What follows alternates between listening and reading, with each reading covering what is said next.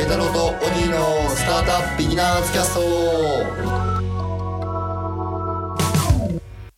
パイロットボートのペータローです。小野木でございますスタートアップ界隈やテクノロジーのニュースなどを中心にお送りするポッドキャスト、ペータローとオギーのスタートアップビギナーズキャスト、ハッシュタグはペーオギスタートアップでお送りしています。あの、いつの間にか3月に入りまして、はい花粉がひどいですね。花粉がひどいですねいや私今泣きそうになってます。本当ですか僕もずっと花粉症じゃなかったんですけどなんか目がシパシパするんですよねあ、花粉ですね。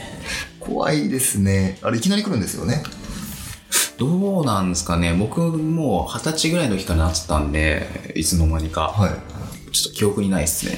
もうなんかすごく辛そうですよね花粉症の方ってもう朝起きたら息できないですからね。え息できなくて、口の中がカラッカラになって起きるんですよ。ええなるほどそっかそういうことですねそう口で呼吸になっちゃうからそう。で、僕の場合は、あの、鼻にするスプレーの薬あるじゃないですか。はいあれをやるんですけど、あれが効くのに5分ぐらいかかるん で、5分ぐらいだから、鼻が、鼻がってやってます、毎だいぶ朝。速攻性ありますね毎朝。なるほどなるほどいやだいぶご無沙汰しておりましたそうですね。はい2週間ぶりかな、あんまりなかったですよね2週間も開けることってそうっす、あんまないですねあ。んまりないですねそうですね。僕は良かったんですよ。全然できたんですけど。はいもう、オギーのせいですよ。あ僕のせいですよ本当に こんなねコロナが騒いでる中 どうしたんですか不謹慎もあの旅行に行ってまいりましておおどちらにえっとですね台湾台湾。そしてえっと帯広北海道ですねはいおー北海道はコロナやばそうでしたけど台湾はどうなんですか台湾はあの全然問題なかったんですよ結論から言うとおおよかったですねはい。あのー台湾は今多分、コロナの対応がすごい良くて、政府があの、支持率を上げてるっていう、へえ珍しい国ですね。あそうなんだでもなんかすごく、なんだろうな、面白かったですね。あのー入国審査するときとかに、えええっ、と、なんかカード書くじゃないですか。入国審査カードみたいな。はいはいはいで、それに加えて、今回あの、コロナウイルスじゃないですかみたいなのを、はい問診票で書かされるんですね。はい熱は37度5分以上ないかとか、はいはいはいえーパブリックスペースに行くときは絶対マスクをしないといけませんよみたいな。っおーていう文言とかあって、へー全部チェックして入るみたいな。はいはいはまあ面白かったですね。まあ台湾のそのコロナ関係の話でいくと、はいえっ、と、あの IT 大臣、いはいはいはい天才と言われているはいはい IT 大臣がはいはいいると思うんですけど、なんか台湾にある全部のマスクの在庫を管理して、はいで、どこの薬局に何枚在庫があるからっていうのをアプリで分かるようにしたっていう仕組みをなんか3日ぐらい作ったんですって。らしいっすねすごいですよね。あれどうやって作ったんですかねだってマツキ用の在庫なんてマツキ用が登録しないと分かんなくないですかそうですようね。んその仕組みがいまいちちょっと分かってないですけどなんか全部買い取ったらしいですよ、最初に。買い取った政府データをが。あの、マスクをあっマスクをあで配布したのはいあなるほどねていう話らしかったですね。おなので、なんか並んでる人がいないんですよ、薬局に。はいはいはい。並ぶ必要ないもん。並ぶ必要ないので。っていうのは素晴らしかったですね。はいはいはいはいはい。トイレットペーパー買い占める我が国とは民度が違います ね。民度が違いますよね。 レベルが違う。本当に本当に。なのでもう安全なんじゃないですかね、台湾は。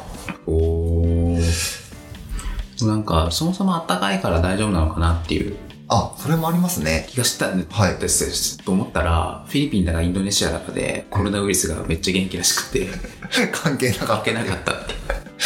あの、今日だか昨日だかね、出してましたもんね。うんなんかあの、WHO さんがうん関係ないと。そうですね。ってことは、これいつ収束するかわかんないってことですね。はい。怖いですね。結構イベントもね自粛になってますからね。そうですね。なんか特効薬ができればいいんですかね。そうですね。もう書かれと、みんな。はいご自由にどうぞで、と。治すからって。直すからっていう。まあでも結構その特効薬作るまでもね、時間かかりますから。うん。台湾は何しに行ったんですかあ、台湾はですね、えっと、今回初めてかなあの、1週間ぐらいお休みいただきまして。おで、本当は北海道に行く予定だったんですけれど、はいは寒いですし、北海道に1週間いてもあんまり面白くないなと思いまして、でせっかくだったら台湾に行ってこようと思って、い。お久しぶりの一人旅をおしに行ってきましたと。なるほど。で、なんか久しぶりの一人旅だったんで、えで、しかもチケット買ったのも行く前日とかに取ったんですよ。はい急に行くことを決めたので、はいで、何も調べないで行ったんですけど、あの、前一人旅したのが2011年ぐらいだったんですね。ええで、今2019年じゃないですか。はい。もうだいぶ世界は進歩してるなってええ思ったんですよ。おう なんかあの、Google マップとかって日本だと普通に使ってますけど、はいやっぱり海外でも普通に使えるんですよね。まあそうです。使えますね。で、便利だなって思ったのは、あの、まあ、そういう途上国って方はあれですけど、だいぶ台湾も先進国っぽくなってきてると思うんですけど、はいあの、公共交通機関に乗るって結構難しかったんですよ。ほ昔ってう。。はいはそれこそ、バンコクとかもそうですし、はい中国とかもそうですけど、い。はい。なんか Google マップ見るともう全部答えが書いてあるんですよね。ああ、こうしてくださいみたいな。はい。で、いくらっていうのもあるから、なんかあのボラれる必要が全くないっていうはいはいはいはい。のと。か、全然安心安全に公共公共交通機関に乗れるとかは、確かにね。すごかったですね。ウーバーとかね。ウーバーとか。もうウーバーも全然、あありましたね。うん。タクシーとかもね。本当だ。もうめっちゃ便利でしたよね。めっちゃ便利ですね。もうだいぶフラットだなって、世界は。なるほどね。思い台ま湾したは何してたんですか台湾はですね、えっと、まあ一応僕の趣味的には建築とか街なので、はいはいあの、建物をずっと見てましたね。うーん。で、台湾ってあの、リノベーションもちょっと流行ってるんですよ。へえ。で、なんか日本とはまた違ったリノベーションかなと思っていまして、ほあの、政府がも、もともと大きい工場を作ったりとかしててっていうのが、はいはいはい多分これちょっと歴史背景はちゃんと調べたいんですけど、はいあの、自分の家を自分たちで作るみたいな概念ってなかったはずなんですよ。中国とか台湾って。う。ああ、だから、社会主義だったからね。はい。全部団地みたいなね。全部団地で全部あの国とか、はいはいはい。大きい人たちが作るっていう。はいはいはいはとこに住むっていう概念だったんで、リノベーションもスケールが大きいんですよね。い。なるほど。なので、あの、カフェのリノベとかじゃないんですよ。おーもっとタバコ屋とか、あ、もっとタバコの作ってた工場をうん全部まるっとリノベしましたみたいな。 あなるほどね。単位が違うね。範囲が違うんですよね。はああ、それは面白いですね。い。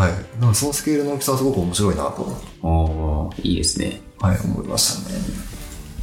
あとは B バークとか行きましたね。台湾の。はあ、そうなんだ。い。ビバックも世界中どこ行ってもね、いい意味で変わり映えしないからね。変わり映えしないので、一番いい一等地にある、すごく綺麗な場所でしたね。 使ったビバック。というか入りました。は入いって2時間ぐらい、あの、しれっと使ってました。 えそんなのできるのできましたね。あの、ラウンジみたいなところ。ラウンジみたいなところで。あったんだはい。なんかお金払うまでもないなっていうか、よくわかんわかんなかったですし。あ、なるほどね。はいビバックってあれね、あんまり知られてないんですけど、1日50ドルぐらいでどこでも使えるんですよ。あ、そうなんですかそう、ワンデープレムみたいなのがあって、えー積極的には行ってないっぽいんですけど、はい。